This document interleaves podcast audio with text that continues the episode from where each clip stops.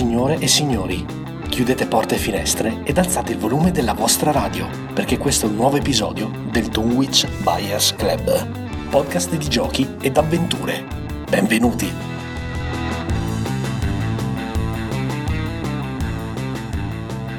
Eccoci qua ancora una volta e benvenuti al Dunwich Buyers Club, podcast di giochi e avventure che ogni settimana porta nelle vostre case il mondo del tabletop gaming e questa settimana come sempre sono in compagnia di Panda, Ciao ragazzi! Mac Ciao a tutti! e Ale. Ciao, ciao ragazzi! Io sono Jack e condurrò questa simpatica banda di giocatori. eh, il gioco di parole è assolutamente intenzionale, sì certo. Anche oggi vedremo una bella collezione di giochi e per la prima volta eh, daremo veramente uno spazio molto particolare, eh, grazie soprattutto a Mac, a un gioco di ruolo molto interessante. Finalmente, finalmente. Eh, finalmente, per chi ce lo chiedeva, finalmente siamo arrivati al momento fatidico. Però eh, abbiamo prima banda che ci parla di un gioco molto molto interessante che si chiama Fantastica con la Q, quindi Fantastica, come dire. È un gioco da 2 a 4 giocatori che eh, Banda consiglierà però da 2 a 3, giusto Banda? Esatto, secondo me il meglio lo dà in tre giocatori. È un gioco non lunghissimo, da circa 60-70 minuti a partita, quindi un'oretta o poco più.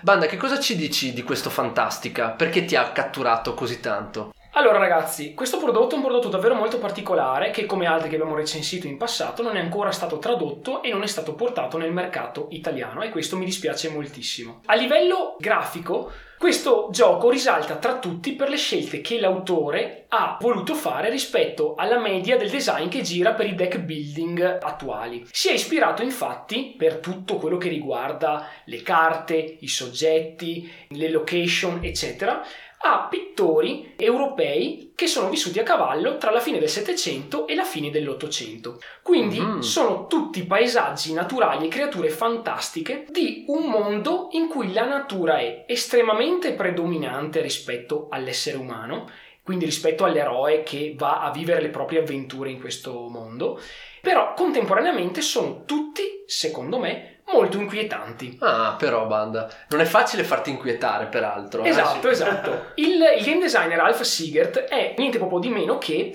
un professore di letteratura inglese, oltre che essere il game designer del gioco. Il gioco è edito da Eagle Griffon Game e speriamo che presto arrivi sul nostro mercato. Eccolo. In che cosa consta? Vai. Questo gioco trae le sue origini, come altri, in Ascension Chronicle of the God Slayer, quindi è un deck building che però unisce adesso degli elementi di board game. Sono uscite due edizioni nel 2012 di questo gioco. La prima, la Enchanted Edition, aveva una vera e propria board di gioco, con strade segnate, aveva la plancia in cui si mettevano le varie location che vengono distribuite praticamente a, A random. eh, a random all'inizio di ogni partita. Certo. Quindi abbiamo la foresta, abbiamo i campi, abbiamo la palude, abbiamo le montagne, le colline. Ogni volta vengono a random messe in un, in un posto diverso e collegate tra loro da che cosa? Da delle carte di creature fantastiche relative a mitologie di vario tipo. Ci sono i troll, ci sono le fate dell'acqua, ci sono i grifoni, i draghi, i cavalieri, ci sono le incantatrici e tutte queste carte Mhm. non sono messe lì a caso o semplicemente per essere prese e messe all'interno del vostro mazzo. L'autore ha voluto creare quello che, cito testualmente, si chiama circolo della sottomissione. Però- Non pensate nulla di male, semplicemente sì, anche perché qua... non pensate nulla di male. In pratica lui si è occupato di creare un rapporto tra tutte queste mitologie e queste carte che prevedesse che nessuna di queste carte fosse più forte di tutte le altre. Scusami, un po' come i colori di Magic. Eh, Esatto, esatto. Lui ha voluto cercare un equilibrio universale, come le combinazioni del poker, Ok. in cui c'è sempre una combinazione più grande delle altre e nessuna risulta mai la maggiore. Per cui, che cosa accade? Per esempio, se noi ci troviamo davanti al drago, possiamo sottometterlo con le spade del cavaliere. Il cavaliere viene sottomesso dalla bacchetta magica della fata, la fata viene sottomessa dalla mazza del troll e via dicendo. Quindi Ci sono un eh, sasso forbice carta. Esatto, esatto, eh, però però 10 categorie. Esatto, e ognuna batte, batte un'altra, ma viene battuta a sua volta da un'altra Esatto. ancora. Gli eroi eh, si vedono eh, istantaneamente teletrasportati in questo mondo dal mondo reale con degli oggetti ordinari come possono essere, che ne so, uno spazzolino e questi oggetti ordinari vengono trasformati in oggetti magici che sono appunto la scopa, il secchio d'acqua, il dente, la ragnatela, il fuoco, la spada, che servono all'eroe per muoversi all'interno di questo mondo, sottomettere le varie creature e per realizzare le proprie missioni. Anche in questo gioco si ottengono dei punti facendo delle quest. Quindi si va a punti vittoria. Esatto, in pratica si fissa un numero di punti vittoria in base al numero dei giocatori. Tipicamente per due giocatori è 10. Il primo giocatore che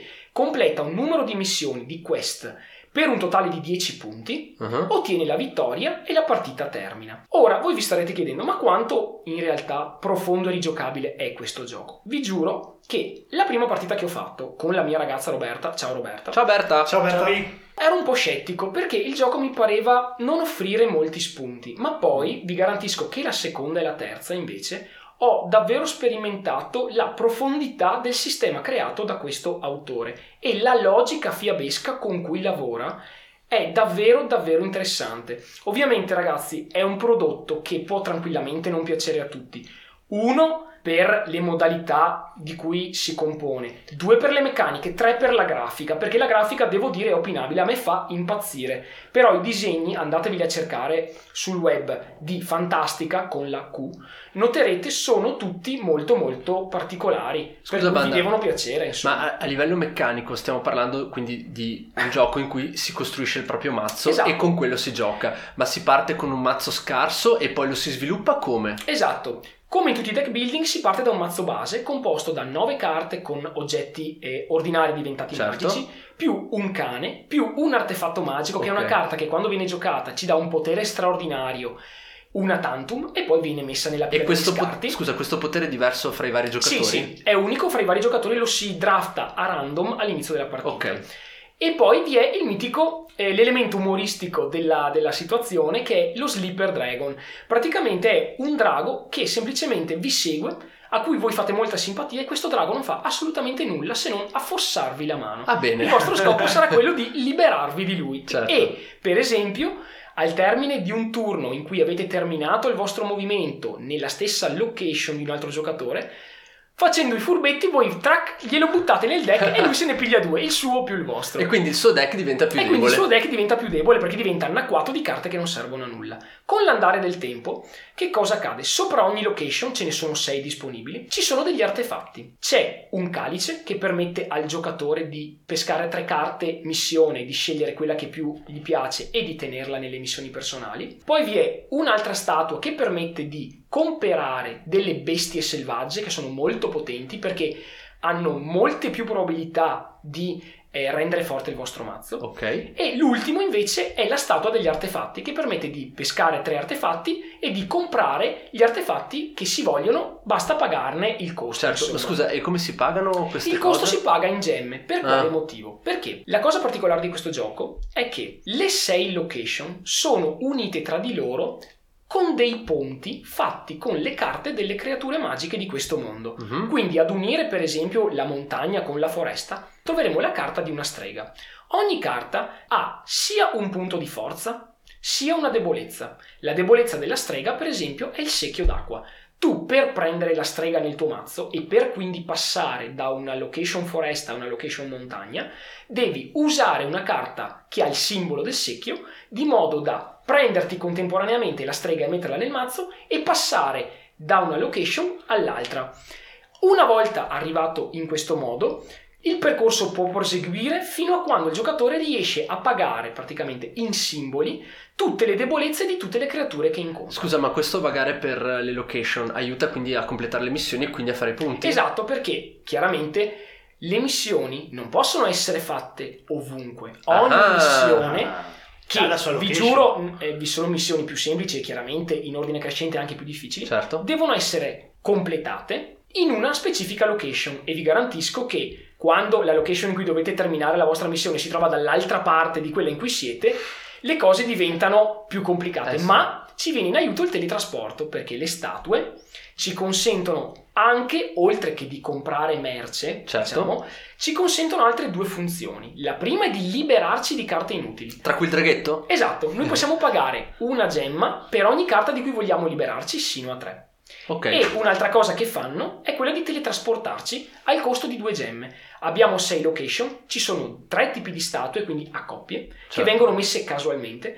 Ogni statua teletrasporta istantaneamente l'eroe da dove si trova alla statua corrispondente. Chiaro, scusa, posso farti una domanda? Eh, praticamente hai detto che il gioco non è ancora stato distribuito in Italia, quindi non esiste una versione italiana, ma quanto c'è di testo nel gioco se qualcuno volesse approfondire questo, questo fantastica? Allora, le regole non sono moltissime, considerate che in totale saranno 10 pagine di regole. E sulle carte? Ah, sulle carte il testo è praticamente assente, cioè non c'è nessun tipo di testo sulle carte che non sia un testo che spiega a livello narrativo in che Ah. cosa consta la missione Quindi- che tu vai a fare. Quindi il famoso color text. Esatto. Esatto. tutto è semplicemente un disegno della creatura magica che noi andiamo a prendere, a sottomettere o ad usare e i disegni de- delle carte dell'eroe, i disegni delle location e anche le carte delle bestie, delle quest e degli artefatti Mhm. hanno praticamente tutti una simbologia chiarissima Certo. che ci dice il costo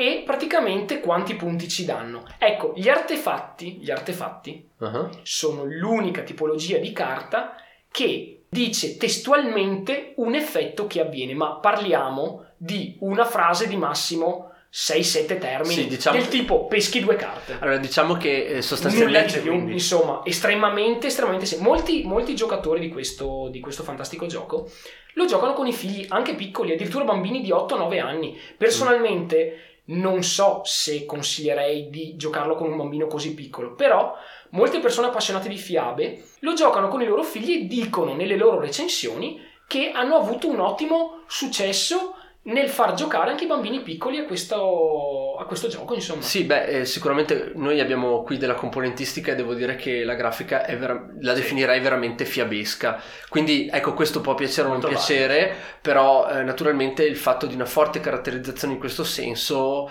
è, è sicuramente un, un- un dato almeno caratterizzante rispetto anche alla, alla massa dei, dei giochi che ci sono in questo momento. Esatto, guardate, per farvi capire, la copertina della prima edizione dell'Enchanted Edition è di un pittore tedesco che si chiama Caspar David Friedrich ed è un pittore dell'arte romantica.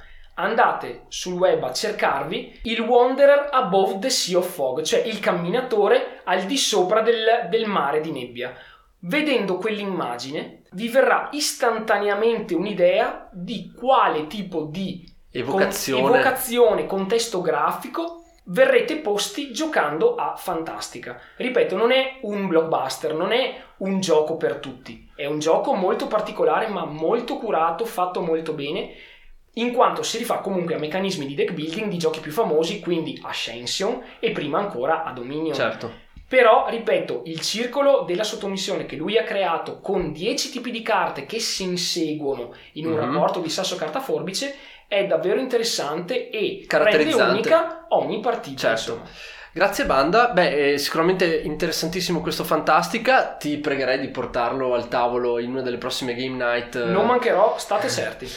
Bene, adesso Mac arriva il tuo momento. Allora, eh, per eh, i giochi di ruolo che saranno presenti in maniera eh, necessariamente un po' più sporadica dei giochi da tavolo in questo podcast, abbiamo scelto di iniziare veramente col botto, perché quello di cui ci stai per parlare è uno dei migliori, se non addirittura forse il migliore role playing game uscito negli ultimi anni e si chiama The One Ring. Esattamente, Jack.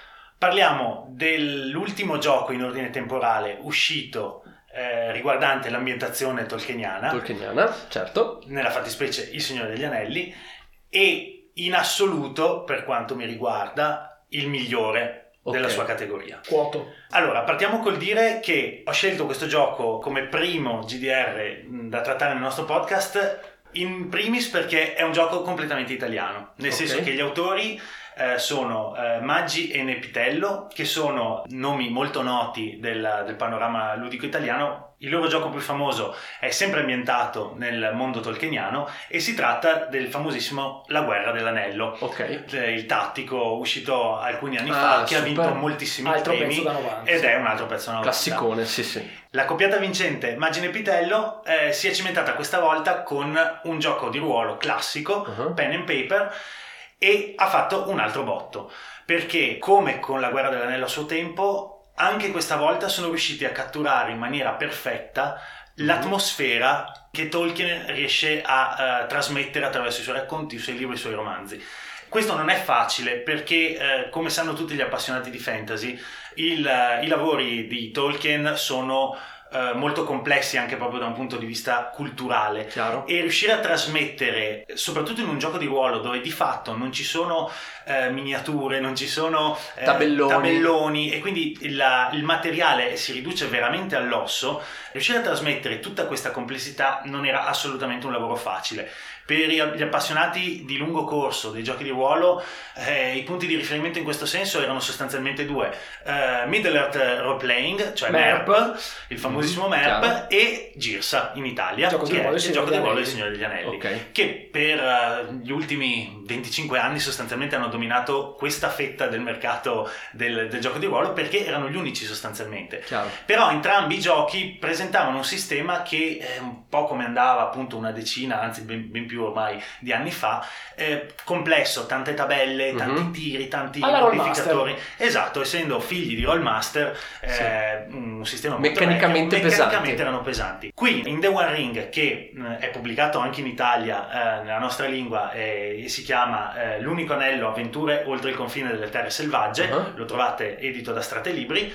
Invece abbiamo una cosa completamente diversa. Eh, Magia e Pitello hanno avuto l'ottima intuizione di affiancare ad un sistema eh, di gioco molto semplice perché si tira un dado da 12 più una serie di dadi da 6, da 1 okay. a fino a 6. In base a quante sono in base alle capacità esatto, dei personaggi eh, sono riuscito ad affiancare appunto a questo sistema estremamente semplice tutte delle dinamiche che sono eh, emerse negli anni e che rappresentano quella che è la new wave dei giochi di ruolo, ossia accantonate i milioni di tiri di dadi, i secchielli di dadi da tirare, i modificatori infiniti, i, i modificatori infiniti e tutto, si è andati alla ricerca di qualcosa che trasmettesse più emozioni, cioè qualcosa anche di meno simulazionista e più narrativista, mm. che però riuscisse appunto a catturare veramente l'essenza del, eh, dell'ambientazione in cui si vuole giocare. E qui mi hai perché sai che io sono un appassionato di role playing indie che fanno dell'interpretazione e dello storytelling il loro punto di ecco, forza. È per questo che The One Ring, secondo me, è, come già anticipavi tu, è eh, sicuramente uno dei prodotti più validi usciti negli ultimi 5-6 anni. Ma anche perché è un prodotto appunto moderno. Quindi... Esatto, esatto, cioè è comunque una concezione nuova di gioco di ruolo per molti versi. Tra l'altro la, è molto semplice, anche la scheda è piuttosto, piuttosto essenziale, ci sono poche caratteristiche principali perché ogni personaggio è definito sostanzialmente da tre valori che sono corpo, cuore e ingegno. Ok. Al di sotto di queste tre caratteristiche principali eh, sono poste le abilità dei personaggi, certo. che sono poche, e già da quello si capisce che si rivolgono proprio alla, uh, all'essenza dell'ambientazione. È molto minimale. È molto minimal, ma c'è tutto quello che serve per interpretare degli eroi che si muovono nell'ambientazione dell'Hobbit. Nella fattispecie, le storie che si narrano in questo gioco si svolgono 5 anni dopo la sconfitta di Smaug. Ok. Quindi abbiamo il, il cuore dell'azione che si svolge eh, lungo... Tra lo Hobbit e la esatto, saga del Signore degli Anelli. La, e la saga del Signore degli Anelli i personaggi, i giocatori possono interpretare personaggi che provengono uh, da una delle sei culture eroiche. Oh, parliamo di classi. Passiamo, sì, però anche qua eh, The One Ring si differenzia dal resto perché eh, certo. mette un grande focus appunto sulle culture eroiche che sono proprio, eh, non sono classi, sono le culture dei, eh, delle creature che abitano la Terra di Mezzo. Abbiamo di fatti eh, i nani di Erebor, gli elfi di Boscoatro, gli hobbit della contea ovviamente e per quanto riguarda gli umani abbiamo tre eh, sostanzialmente culture, sottocategorie. sottocategorie, ossia i bardiani, ossia eh, gli abitanti di Dale e quindi i sudditi di Re Bard, che certo. ricordiamo diventa re alla fine del, Dopo del, della battaglia dei cinque, dei cinque, eserciti, esatto, i Beorniani, che sono ovviamente affiliati a Beorn, il mutaforma, okay. ed infine gli uomini dei boschi. Già da questo si capisce che non siamo di fronte al classico Dungeons and Dragons con mago, ladro eh, sì. e, e quant'altro Qui eh, Maggi e Pidello si sono concentrati molto sul far venire fuori fin da subito, fin dalla creazione del personaggio, il valore aggiunto del loro gioco, che è una profondissima passione per il mondo tolkieniano. Certo. I personaggi poi si sviluppano con la scelta di un background, che è sostanzialmente la loro, chiamiamola occupazione. Ecco. Storia personale? Sì, la storia personale che gli definisce le caratteristiche sostanzialmente. Okay. La cosa veramente bella è che ogni cultura eroica ha una serie di cose uniche a cui i personaggi nel avanzare dell'avventura e dell'esperienza eh, possono accedere. Stiamo parlando di caratterizzazione del personaggio, per farvi capire. e qui sono e davvero ben caratterizzati. Sono veramente sì. ben caratterizzati perché ogni personaggio ha accesso a delle, ad esempio, delle um, ricompense che sono proprio degli oggetti fisici uh-huh. che possono, uh, acquisire. Possono, possono, acquisire. Si va dalle lance che sono particolarmente efficaci contro i lupi warg, ad esempio, oppure degli scudi che sono particolarmente resistenti, dei corni con cui uh, effettuare diciamo, dei, dare dei bonus ai, ai propri compagni di, di gruppo. Certo. E accanto a questo ci sono poi le virtù, che mm. sono invece proprio dei valori personali del personaggio che gli permettono di diventare più performante sostanzialmente. Ma e questo, questi valori morali si riscontrano nel gioco in sé? Quindi io ho questi valori e gioco secondo questi valori, cioè mi comporto in un certo modo? Allora, eh, diciamo che queste virtù nella fattispecie sono, fanno parte più del, eh, delle opzioni che ha a disposizione il personaggio. Le inclinazioni, cioè quello che eh, come il personaggio si comporta, eccetera, eh, è definito eh, in una maniera, diciamo, più più generica ecco, dai tratti che vengono acquisiti dal personaggio e eh, dalle vulnerabilità. Ogni cultura infatti ha determinati tratti e determinate vulnerabilità che definiscono un po' quelli che sono i suoi, il suo modo di porsi rispetto al, al, al mondo che lo circonda. Ma un personaggio così come le acquisisce queste virtù può anche perderle in qualche modo? No, nel senso che eh, un'altra cosa molto bella di The One Ring è che quando un personaggio ottiene una reward, eh, una ricompensa, è molto difficile che la perda. Molto spesso perché si tratta di, ad esempio, non so, una, una, spada che viene tramandata nella sua tribù da generazioni. Quindi sono degli oggetti che vengono affidati al personaggio e di fatto, a meno che non vi sia grossa ehm, un grosso evento che il master ritiene diciamo, doveroso, doveroso certo. risolvere con la perdita del, eh, dell'artefatto, dell'oggetto, eh, è molto difficile che i personaggi perdano, perdano queste cose, queste ricompense. Anche perché qui non parliamo di spade più uno, no, no, parliamo esatto. di oggetti sacri della tradizione che vengono affidati a questi eroi in quanto simbolo del bene universale, per cui... Ecco, un'altra cosa molto bella, e qui mi riallaccio un po' alla meccanica eh, più moderna che... che accennavi prima, che, certo. prima, sono appunto i tratti. I tratti eh, che un eroe ha sono delle definizioni sostanzialmente, possono essere tratti caratteriali o specialità, che un personaggio ha principalmente alla creazione, ecco, vengono definiti okay, nella, okay. durante la creazione. E cosa permettono di fare sostanzialmente?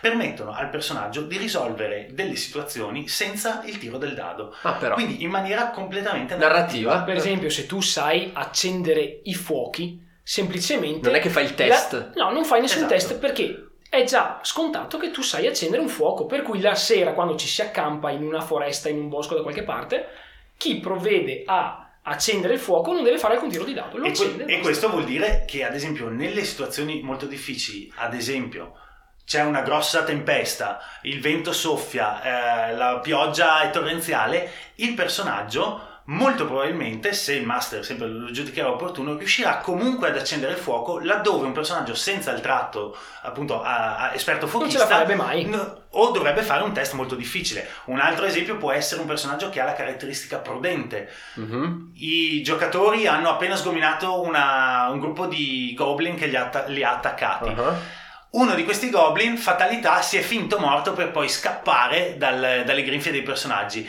Se c'è un personaggio prudente all'interno del gruppo, il master, sapendo questa informazione, può decidere che il giocatore che interpreta tale personaggio si accorge del trucco del goblin e quindi lo smaschera, lo smaschera e subito, la creatura non, non senza fuggirà. test.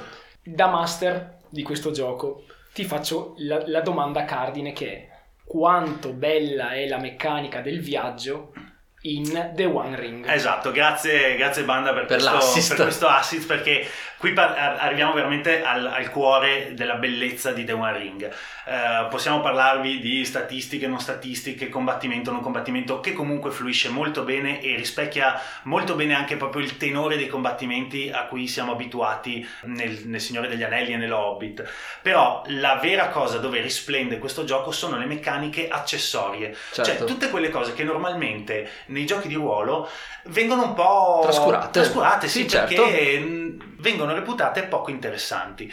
Qui invece, ovviamente, sappiamo bene che nei libri di Tolkien il viaggio è una cosa fondamentale. Parliamo del Signore è degli base, Anelli, è che è, è stessa. tutto fondato su un È viaggio. chiaro, chiaro. E qui Magine e Pitello fanno veramente il salto di qualità e impostano tutta la risoluzione di questi viaggi, di, queste- di questi percorsi i- con un sistema puramente- quasi puramente narrativo, ci sono solo pochi tiri di dado per determinare i pericoli che si possono incontrare all'interno del viaggio, appunto in una maniera che è veramente mh, stupenda perché tu puoi narrare un'intera sessione Solo solo ed viaggio. esclusivamente del viaggio che i tuoi giocatori fanno, ad esempio attraverso le- delle terre che sono infestate dagli orchi e quindi hanno una pericolosità molto alta. Intrinseca, Il, certo. il- il core set del gioco è fornito con una mappa stupenda della terra di mezzo, ma davvero bellissima, divisa in esagoni in cui si analizzano tutte le terre che compongono, diciamo appunto, i regni degli uomini, degli elfi e dei nani e queste terre sono per- presentate al giocatore con una diversa pericolosità in base a chi vi abita e soprattutto a quanto inospitali sono, perché molto spesso i giocatori di ruolo credono che i pericoli del gioco di ruolo derivino sempre solo dai mostri, tra virgolette, Beh, che sì. si incontrano. Il classico- la In- classica imboscata. In realtà, in eh, The One Ring, i personaggi possono eh, morire tanto quanto per gli orchi o gli urukai che li sorprendono Di notte. di notte, quanto per una tormenta di neve oppure per il fatto di trovarsi in un luogo senza cibo né acqua o in un, in un luogo ameno in cui non erano mai stati prima e, E non pensavano che ci avrebbero messo così tanto per attraversarlo. Tanto per fare un esempio, un classico eh, punto diciamo di critico durante i viaggi sono i guadi dei fiumi. Eh sì. Dove Ah. non c'è un ponte per attraversare un corso d'acqua particolarmente impetuoso, lì allora ci sono dei tiri di dado, di dado da fare per vedere se i personaggi riescono a, eh, a superare l'ostacolo o meno. Quindi non c'è la, la skill camminare sull'acqua, insomma. Eh no, no. Qua tra l'altro ecco, una cosa estremamente importante che non ho, non ho Ancora sì, prima certo, vai. è che nel eh, gioco base sostanzialmente non è prevista la presenza di maghi o utilizzatori di magia. Si interpretano veramente eh, solo degli eroi eh, Duri e proprio puri, duri e puri, sì, sì. esatto. Cappa e spada. Cappa e spada. In realtà l'afflato di tutto il gioco è piuttosto epico, come d'altra parte sono i L'ambientazione, i testi di Tolkien, certo. come, come esatto, come l'ambientazione richiama. Un'altra cosa che è molto bella e resa veramente, veramente bene all'interno di eh, The One Ring è la dinamica dei punti ombra, ossia come il potere oscuro di Sauron Eh sì. Inevitabilmente. inevitabilmente perché è una condanna che prima o poi arriverà a colpire Specialmente per gli i esseri giocatori, umani, soprattutto che per gli esseri altri umani bramano il potere. Esatto, con cui appunto questa meccanica riesce a, eh, ehm, come dire, erodere pian piano la eh, speranza, che è un'altra dei punti fondamentali de- Di di, ogni gioco, personaggio certo. di questo gioco, e quindi portare lentamente i personaggi verso quella che è la loro eh, inclinazione malvagia. Il lato oscuro, dai. Il lato oscuro, Diciamo che sia un po' tutti Boromir, cioè si porta nel cuore una grande speranza di salvezza per la propria gente, ma contemporaneamente il peso degli eventi, il peso del Signore Oscuro, delle minacce che vengono messe davanti ai giocatori, appesantisce a tal punto l'animo del giocatore che a un certo punto, scorato da- dalle difficoltà, può, diciamo, crollare e, eh, diciamo, su questa cosa, su appunto il ruolare i lati più oscuri dell'animo umano in momenti di forte scoramento hanno puntato i creatori di questo gioco e vi garantisco è davvero davvero sensazionale. Ok, eh, vorrei da voi, eh, soprattutto come avete capito, anche Banda è una videogiocatore di The One Ring. eh, vorrei da voi due ragazzi eh, un- una chiosa finale, un pensiero finale su che cosa rende speciale One Ring. Chi vuole cominciare? Vuoi cominciare Mac? Comincio io. Allora, Jack, per me eh, la cosa più bella di The One Ring è sicuramente il fatto che finalmente, dopo anni e anni in cui i giochi di ruolo tratti da saghe fantasy, eh, soprattutto quando si tratta di una saga così importante come quella eh, del Tolkien. mondo di Tolkien, finalmente con The One Ring abbiamo un gioco che vale veramente, veramente la pena di essere giocato così com'è. Come sapete io sono difficilmente gioco un, eh, una- un, eh, un GDR esattamente come da manuale, ma con The One Ring posso dire che tutto funziona bene, sicuramente non è privo di difetti, ma è il meglio che potete trovare sul mercato ad oggi per quanto riguarda il mondo di Tolkien. Ed è bello dire che è un progetto italiano, ribadiamolo. Soprattutto quello, esatto, sì. Poi qua chiudo brevissimamente. I creatori del gioco originale, cioè Immagini Pitello, lo hanno sviluppato per la Cubicle 7, che è una casa editrice inglese molto molto valida, che sta buttando fuori un sacco di progetti interessantissimi.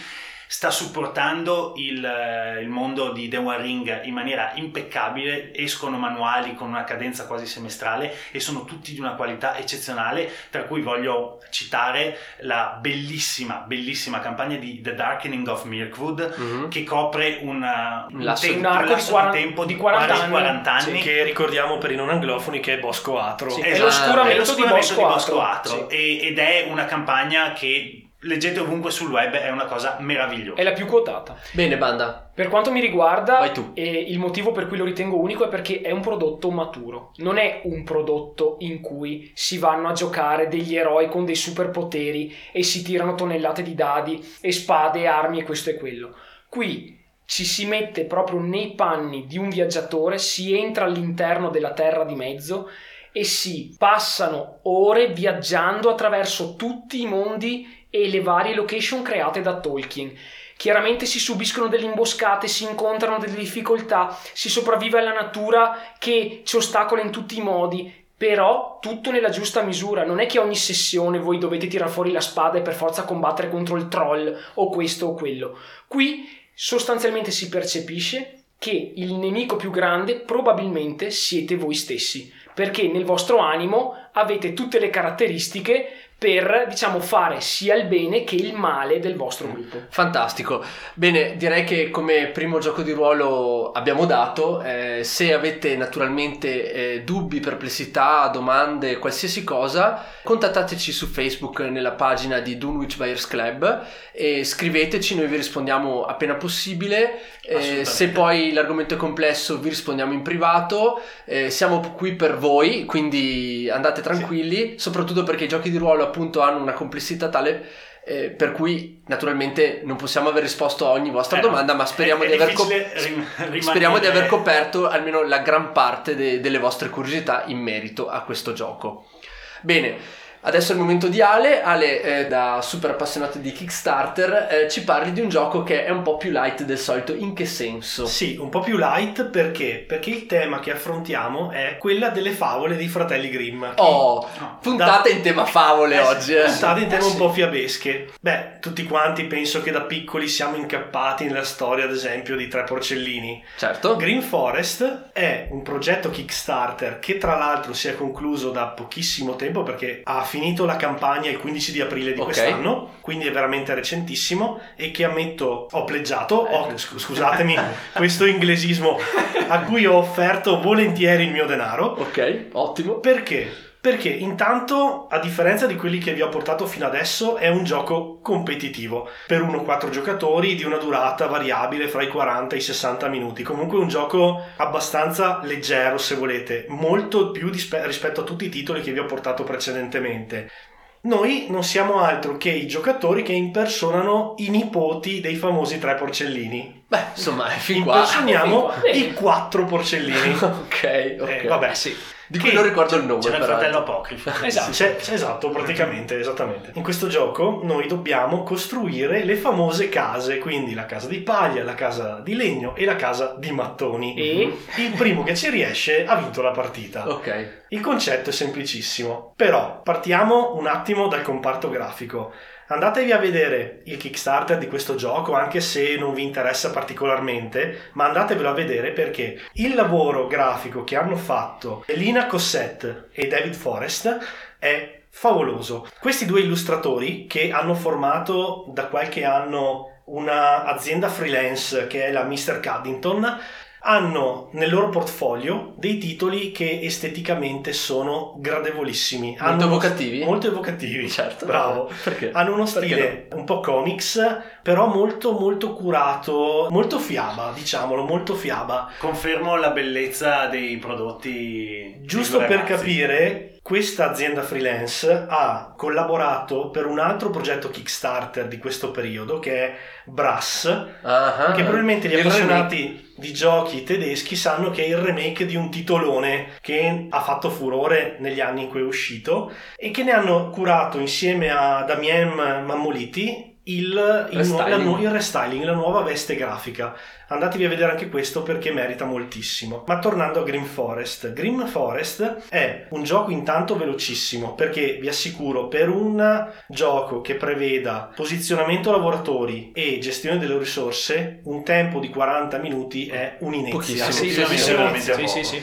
In più loro hanno aggiunto anche una dinamica che non è molto German di carte. Cosa significa? Voi avete a disposizione la foresta in cui andare a raccogliere le risorse di cui Certo. necessitate, quindi paglia, legno e mattoni, argilla. All'inizio del turno tutti quanti di nascosto scelgono una location che viene svelata contemporaneamente. Questo perché succede? Perché se due porcellini vanno tutti e due a prendere il legno nella foresta, dovranno dividersi le risorse che si trovano lì. Ah, eccolo, Ah, eccolo però. lì, eccolo Quindi lì. è tutto un giochino di bluff e di... eh, Io vado lì, tu vai là. tutti vai là. puntano i mattoni. Sì, eh, sì, sì. Esatto, e ogni turno si rimpingua la riserva che è differenziata. Chi costruisce per primo una delle tre case ottiene un bonus di carte Fable, favola, e di carte Friends, amici. Perché? Perché i geniaci dietro questo gioco, la Druid City Games, cosa ha pensato di fare? Allora, ha preso a piene mani tutti i personaggi delle favole, non solo dei fratelli Grimm, ma prendendo anche da altre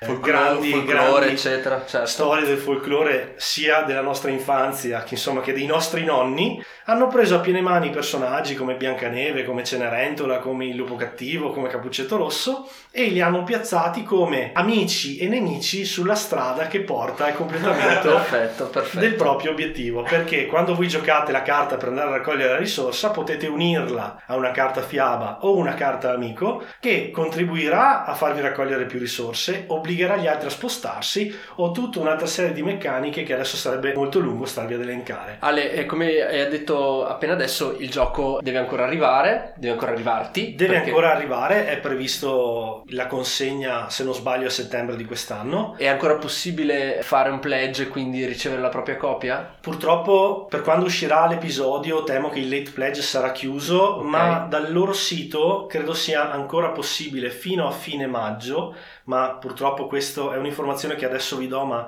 di cui non sono certo, sarà possibile fare il preordine. E voglio chiederti un'altra cosa, eh, qui abbiamo un gioco che naturalmente eh, uscirà in inglese, lo riceverai in inglese, Sì. giusto? E quanta dipendenza c'è dal testo? Allora, le carte fiaba hanno del testo, si tratta di un paio di righe generalmente, Ok. non di più. Come che vi- fantastica? Come fantastica, Ok. che vi spiega qual è l'azione effettiva di quella Tutto in carta. modo molto semplice, In modo immagino. molto semplice e immediato.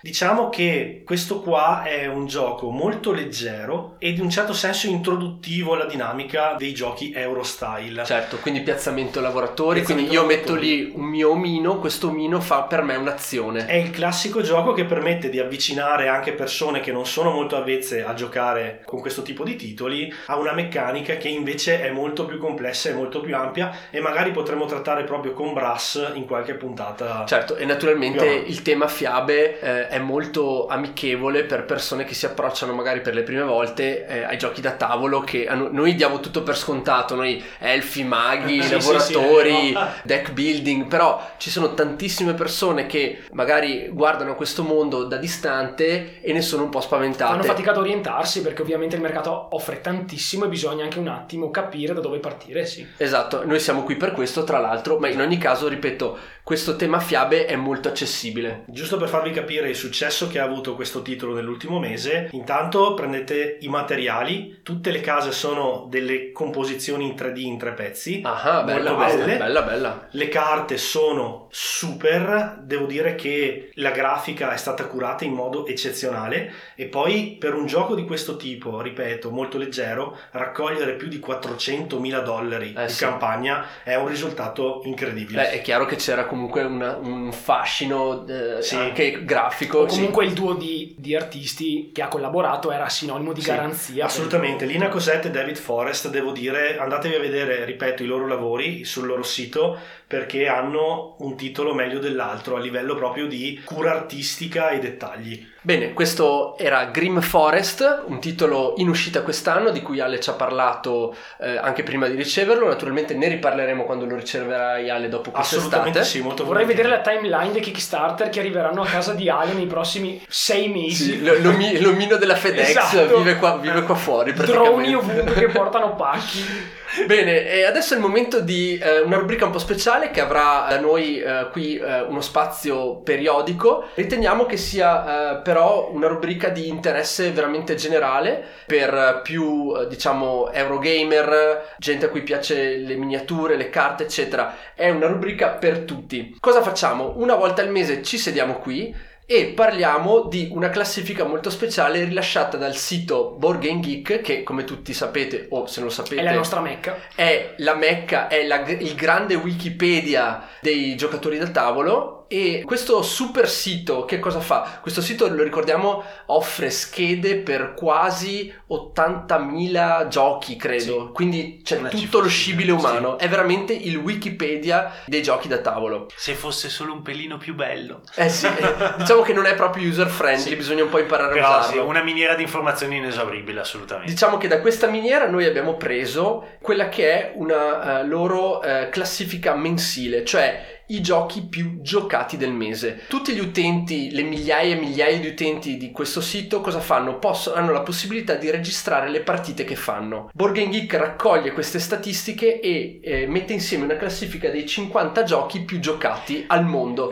Ecco, naturalmente chi registra le partite non è proprio un casual gamer, uno che si approccia per la prima volta ai giochi, quindi sono classifiche che hanno, non hanno un valore universale, però danno un'ottima indicazione su quella che è la direzione che ha il mercato in questo momento. Un giorno o l'altro già che ci farà uno speciale sul Deep Board Game Geek e le sue statistiche e sulle cose più incredibili di questo sito e su come incrocia i dati, gli algoritmi, le cose perché vi giuro da farci una puntata solo su Sì, questo. que- questo veramente. sito è una tana del bianconiglio nella tana del bianconiglio, è un mondo incredibile. Eh, io stesso per eh, imparare i vari meccanismi di lettura e di le possibili interazioni con questo sito ci ho messo un bel po', ecco, insomma, ho fatto un lavoro abbastanza nerd, diciamo che fatto è- dei corsi serali. Esatto, praticamente ho fatto un master.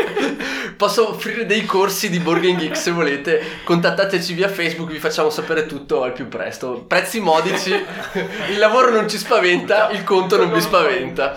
Bene, Siamo chi- pronti a credere in, in voi. voi.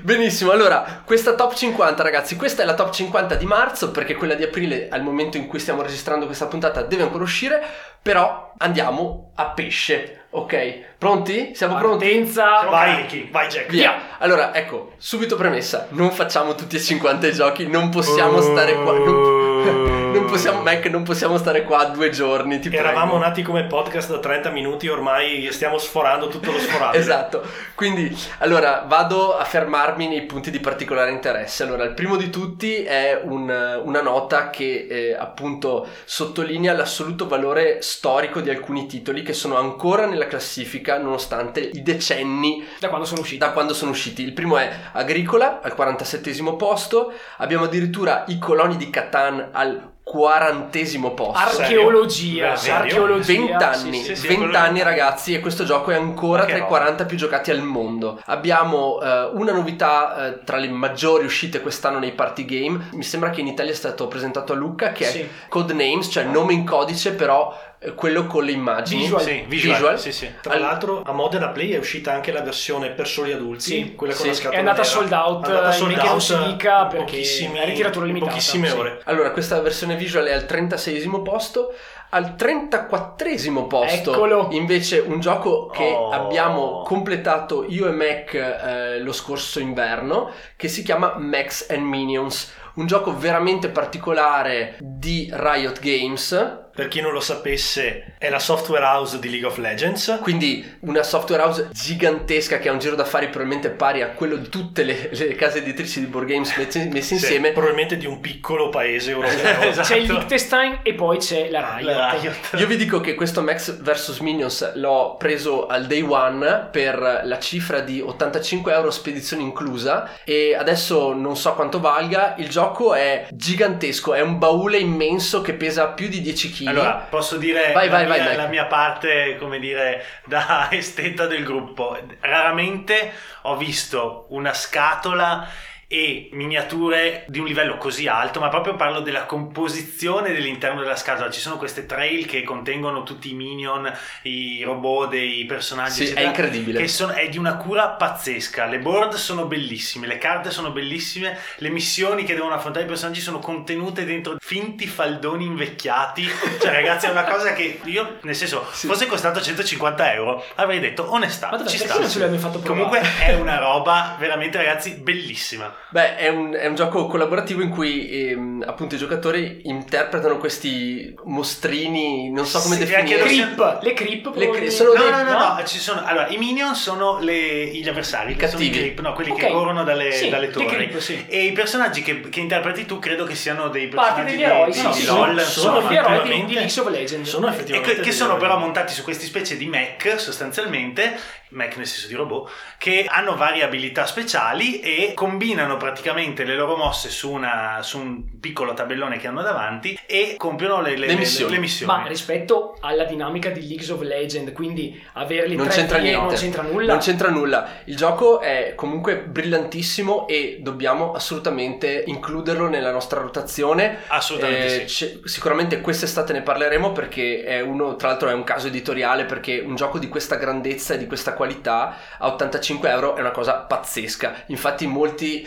teorie nostrane e Credenze popolari. credenze Popolari. sul perché la Riot Games abbia deciso chiaramente di vendere questo prodotto In in, perdita, in perdita, Sì, chiaramente. perché è pazzesco. Tra l'altro, piccola parentesi, secondo me è un gioco, è bello, è semplice, tanto che ci puoi giocare anche con dei ragazzi Sì, bambini di una sì. decina d'anni, ma anche per gli adulti, cioè noi siamo... È spassosissimo. insomma, esatto, alla, alla soglia dei 40 si può anche Bene, stare. eh, quindi questo è per Max Minions al 34 posto. Al 30 posto il primo titolo Bandaland. Eh, dobbiamo, Ale, dobbiamo trovare una Eh, sì. sigletta per Bandaland Per perché forza. abbiamo Star Realms, un deck building Oh là là. che eh, Banda ci ha fatto provare. Ci siamo molto divertiti quando l'abbiamo, l'abbiamo Sia in due che in quattro è sia in 2 che in meraviglioso. 4 l'abbiamo giocato ed è godibilissimo, molto veloce, molto simpatico, molto, molto anche facile da, da Sì, sì, prendere. sì, sì, assolutamente. Tra l'altro anche un gioco che costa veramente Sì, pochissimo. sì, costa davvero poco. Probabilmente il set base costerà 15-20 euro e ci potete giocare a vita. Certo, perché è e- rigiocabilissimo. Si può giocare in 4 direttamente col set base.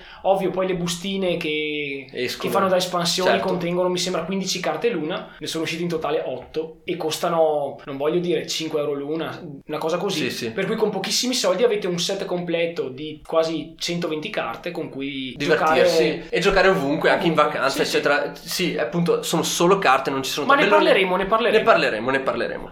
E questo era al trentesimo posto, mentre al ventottesimo abbiamo uno dei giochi che è stato il nostro, diciamo, main event. Fino a eh, poco fa. Fino a poco fa, che è il nuovo Mansion of Madness, seconda Ah. edizione. Quello dove eh, si gioca tutti insieme contro l'app, di Eh sì, fatto. eh sì. È un gioco narrativamente straordinario, ha dei piccoli problemi probabilmente di action, nel senso che vi- se vi aspettate di combattere contro i mostri del mondo di Lovecraft a tutto andare, beh, non è questo il caso. Ci Non sono, completamente, Ci sono quattro scenari nel gioco base, uno di questi... Però, però vai, Jack. Ha i suoi momenti. ha i suoi. Ma io aspetto, aspetto trepidante di poterci fare. Certo, è molto molto teso, narrativamente è favoloso, è, è un prodotto veramente unico. Ragazzi, ci dedicheremo del tempo a parte perché questo qui è veramente un giocone. Merita, merita. E per il ventiseiesimo posto invece io eh, coinvolgo un attimo Ale, il gioco in questione si chiama Anacroni ed è Anacroni. un, diciamo Vai Ale. È un titolo Kickstarter ed è uno dei pochi, tra l'altro, presenti in lista. È un gioco per 1-4 giocatori di tipo German, un po' particolare perché? Perché l'autore, che è David Turzi, ha elaborato questo mondo che è un mondo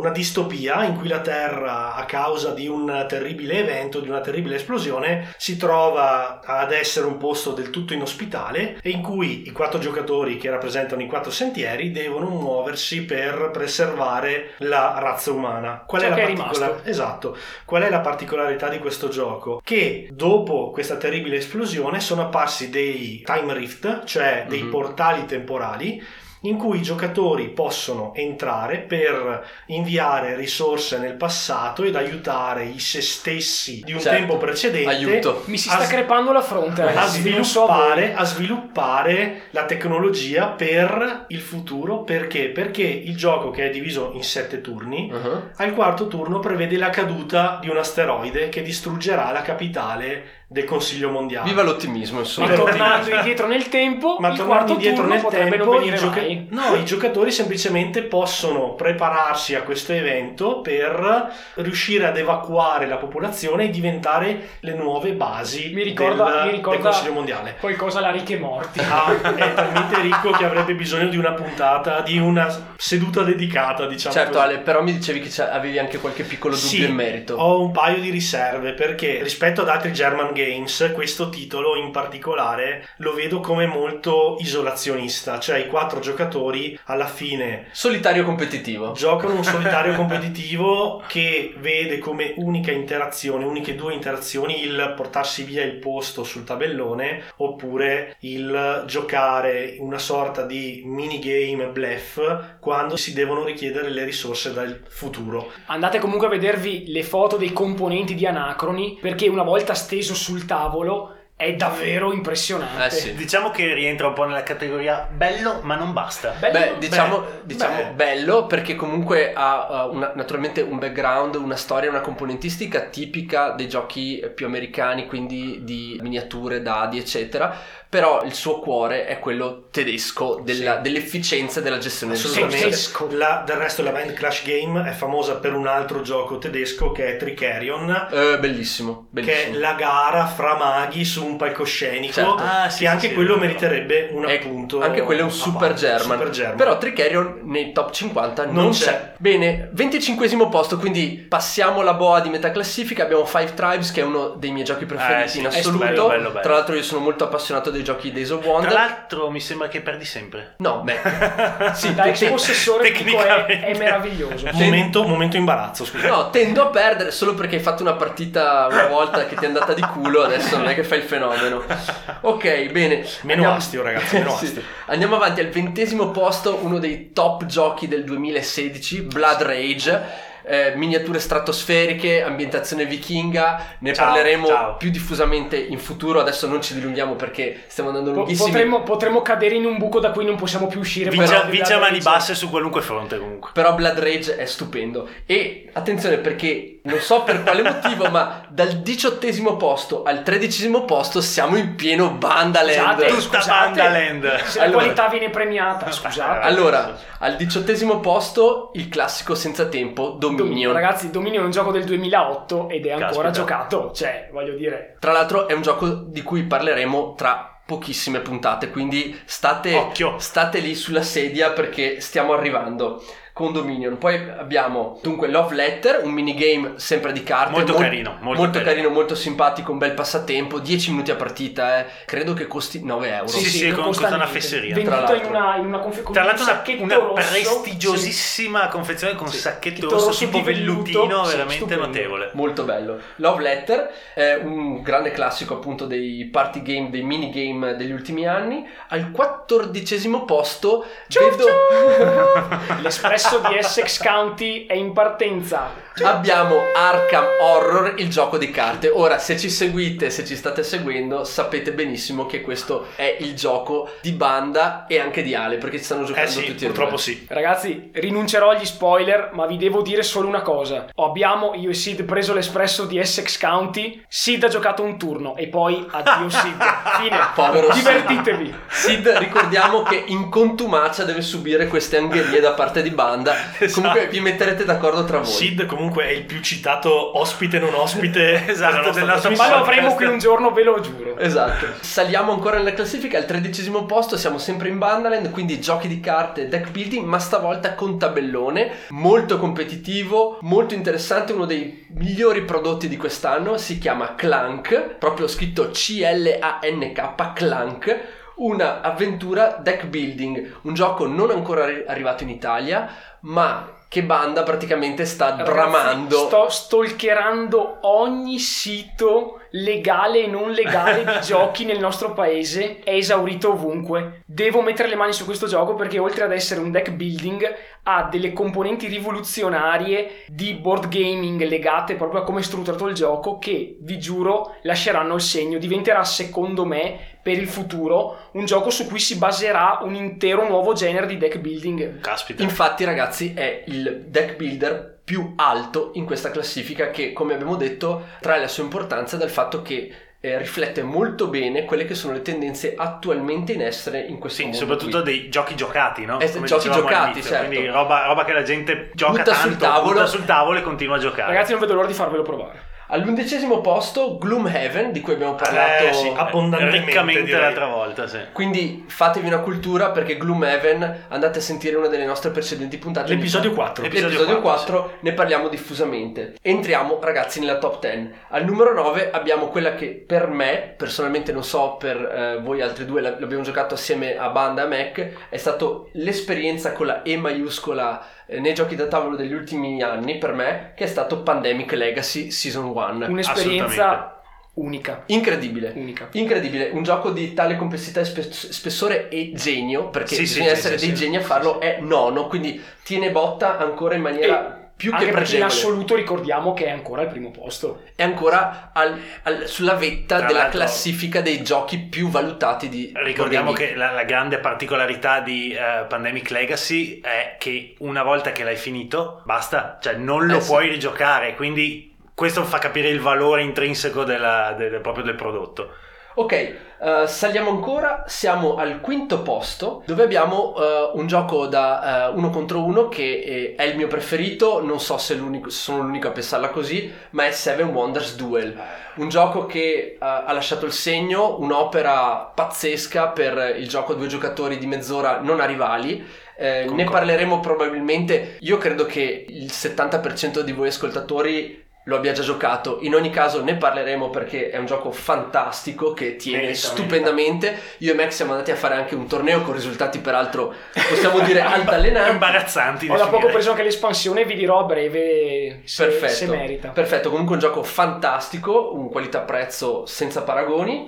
Eh, al quarto posto abbiamo invece Nome in Codice, quello classico, Ok. che anche tra di noi abbiamo Ci ha regalato stragiocato. un sacco di ore veramente Carte consumate, Sì, sì. Non è entrato nella nostra top 3 dei party game. Stranamente. Stranamente, però vi assicuro, eh, è un gioco di una validità pazzesca. Sì. È sempre fresco, eh, io l'ho insegnato decine di volte e ogni volta apprezz- le persone eh, l'hanno apprezzato. Rispetto ai giochi della nostra top 3, effettivamente non fa così ridere come quelli che abbiamo citato Esatto. noi. È Sì. un gioco in cui bisogna impegnarsi per ottenere un risultato migliore di quello degli altri, per arrivare prima al, Cioè, al risultato, alla sì. meta. Forse questo è stato appunto quello che non l'ha fatto entrare nella top 3 perché eh, sì, si ride, beh, perché ci sono state comunque Sì, delle scene sì, scene veramente, veramente hilary. non come gli altri giochi che abbiamo citato. Esatto, andatevi a pescare la nostra puntata il Sì, classificone. non è Telestration, ecco. Esatto, Eh e, e vedrete che cosa ci ha fatto veramente, veramente scompisciare.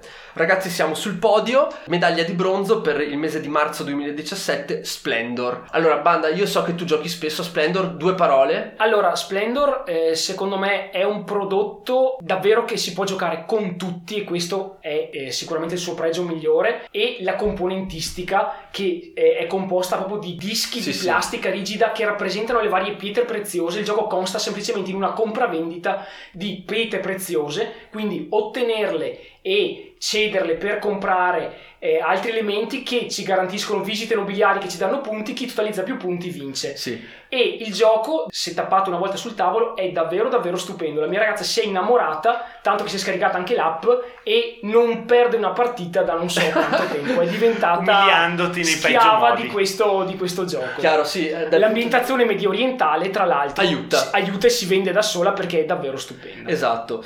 Bene, e i primi due giochi sono chiaramente frutto eh, dell'hype, quindi diciamo del- della fregolotta nata soprattutto a Essen 2016 e sono quello che è sta- quelli che sono stati i dominatori di Essen 2016, la più grande fiera dedicata eh, al gioco da tavolo al mondo e sono al secondo posto Terraforming Mars, un gioco molto tedesco di eh, gestione risorse che purtroppo non abbiamo ancora avuto occasione di giocare, sta per uscire in Italia, eh, quindi rimanete su questi schermi perché vi aggiorneremo a breve, però un gioco di grande grande eh, meccanica, di grande eh, gestione risorse, ma con un sacco di interazione fra i giocatori, ogni turno si combatte veramente all'arma bianca, comunque molto interessante e molto molto giocato. E infine al primo posto La abbiamo vera sorpresa. la vera Eh sì. sorpresa perché trovare un gioco di questo livello di complessità al primo posto è veramente difficile. Io ragazzi vi faccio notare una cosa, per circa sei mesi, quasi un anno, al primo posto è stato nome in codice, Eh sì. praticamente un party game, quindi un gioco da 20 minuti. È chiaro che un gioco da 20 minuti può molto facilmente fare numeri. Anche, sì, certo. perché ovviamente si rivolge a un bacino d'utenza Molto più molto ampio, più eh, ampio sì. di altri. E poi in una sera ci fai quattro Eh partite, sì, eh, sì, cioè, invece questo è un gioco in una sera ne fai una partita. Però evidentemente i giocatori di tutto il mondo stanno andando giù di testa per Scythe. Allora, Scythe eh, significa falce in inglese, eh, lo spelling è S-C-Y-T-H-E, quindi Scythe, una parola piuttosto complessa da pronunciare in italiano. Generalmente noi lo chiamiamo shite. Esatto, per noi italiani non è proprio, insomma, non è proprio facilissima ed è uno splendido gioco con miniature eh, di eh, combattimento tattico e soprattutto gestione, Gestione risorse, risorse, sì. un gioco di cui naturalmente non possiamo parlare in questa sede così ristretta. Ah, gli riserveremo sicuramente una puntata apposta. Sicuramente perché ci è molto piaciuto e la cosa particolare di Side sono eh, l'ambientazione con queste pitture in stile 800 molto bucoliche e sullo sfondo giganteschi mech steampunk Ok. che sparano vapore a manetta e sono veramente bellissimi da vedere. E poi è un altro dei pochi titoli Kickstarter in classifica e si è aggiudicato il primo posto. Chiaro, quindi un hype pazzesco. Posso dirvi che, secondo me, uno dei motivi che l'hanno portato così in alto è il fatto che in una sera, una volta che impari a giocarlo, fai più di una partita. La partita di Shite dura davvero poco per la categoria di gioco Mm, chiaro, di sì. cui stiamo parlando. Secondo me, in 60-70 minuti, una partita a tre giocatori A tre. può tranquillamente aver termine perché quando tutti hanno acquisito una certa esperienza con le varie razze Certo, e sanno quale progetto devono andare a realizzare incrociando le board e tutto vanno via in realtà veloci. vanno via velocissime in pratica ogni giocatore deve terminare determinati punti e li si completa in una velocità incredibile Benissimo, chiudiamo con eh, i tre giochi che sono usciti eh, nel mese di marzo. Sono La festa per Odino di Uwe Rosenberg, un gioco gigante e os- oserei dire abbastanza mostruoso di gestione risorse, tile placement. È veramente la summa di tutte le meccaniche create da Rosenberg negli ultimi anni. È uscito da pochissimo, forse rientrerà, forse no, vediamo. Eh, è uscito anche Robinson Crusoe, un gioco a cui No! noi siamo molto legati un survival cooperativo dove si il, è gioco che più difficile abbiamo, il gioco più difficile che abbiamo mai giocato Eh, è vero, è vero. Esatto. I cannibali. lo scenario dei cannibali tuttora non siamo riusciti a farlo dopo averlo tentato penso 5 volte Sì, sì, mai siamo- forse anche a superarlo. 6 siamo. e infine ultimo gioco uscito da pochissimo dalla classifica è Dixit su cui non aggiungo niente perché ne abbiamo parlato nel classificone e quindi vi rimando a quell'episodio bene è tutto per questo episodio ragazzi ci vediamo la settimana prossima con Banda che ci parlerà di Magic Maze per la prima volta si discosta un po' dal suo tema preferito dei giochi di carte poi Mac che ci parlerà invece di uh, Wolfsburg Zombicide e degli add-on che sono usciti, quindi vi aiuterà a orientarvi in questo immenso franchise che sta dominando eh, gli scaffali dei negozi online e fisici di tutta Italia. E infine Ale che ci parlerà di un gioco molto molto interessante, italianissimo, che si chiama Alone. Io invece tratterò di quello che è uno dei miei German preferiti di tutti i tempi, che si chiama Trois, eh, molto francese, è scritto Troyes con la Y naturalmente, al di là delle facili battute Mac già ride. Stiamo morendo, ragazzi. Questo Trois è veramente un gioco che mi ha appassionato per eh, diversi anni e ve ne parlerò appunto la prossima settimana. Ok, questo è davvero tutto, ragazzi vi salutiamo, quindi un ciao da Jack. Un ciao da Banda. Un ciao da Mac. Un ciao da Ale. Bene, ciao a tutti, alla Ciao. prossima, ciao ciao!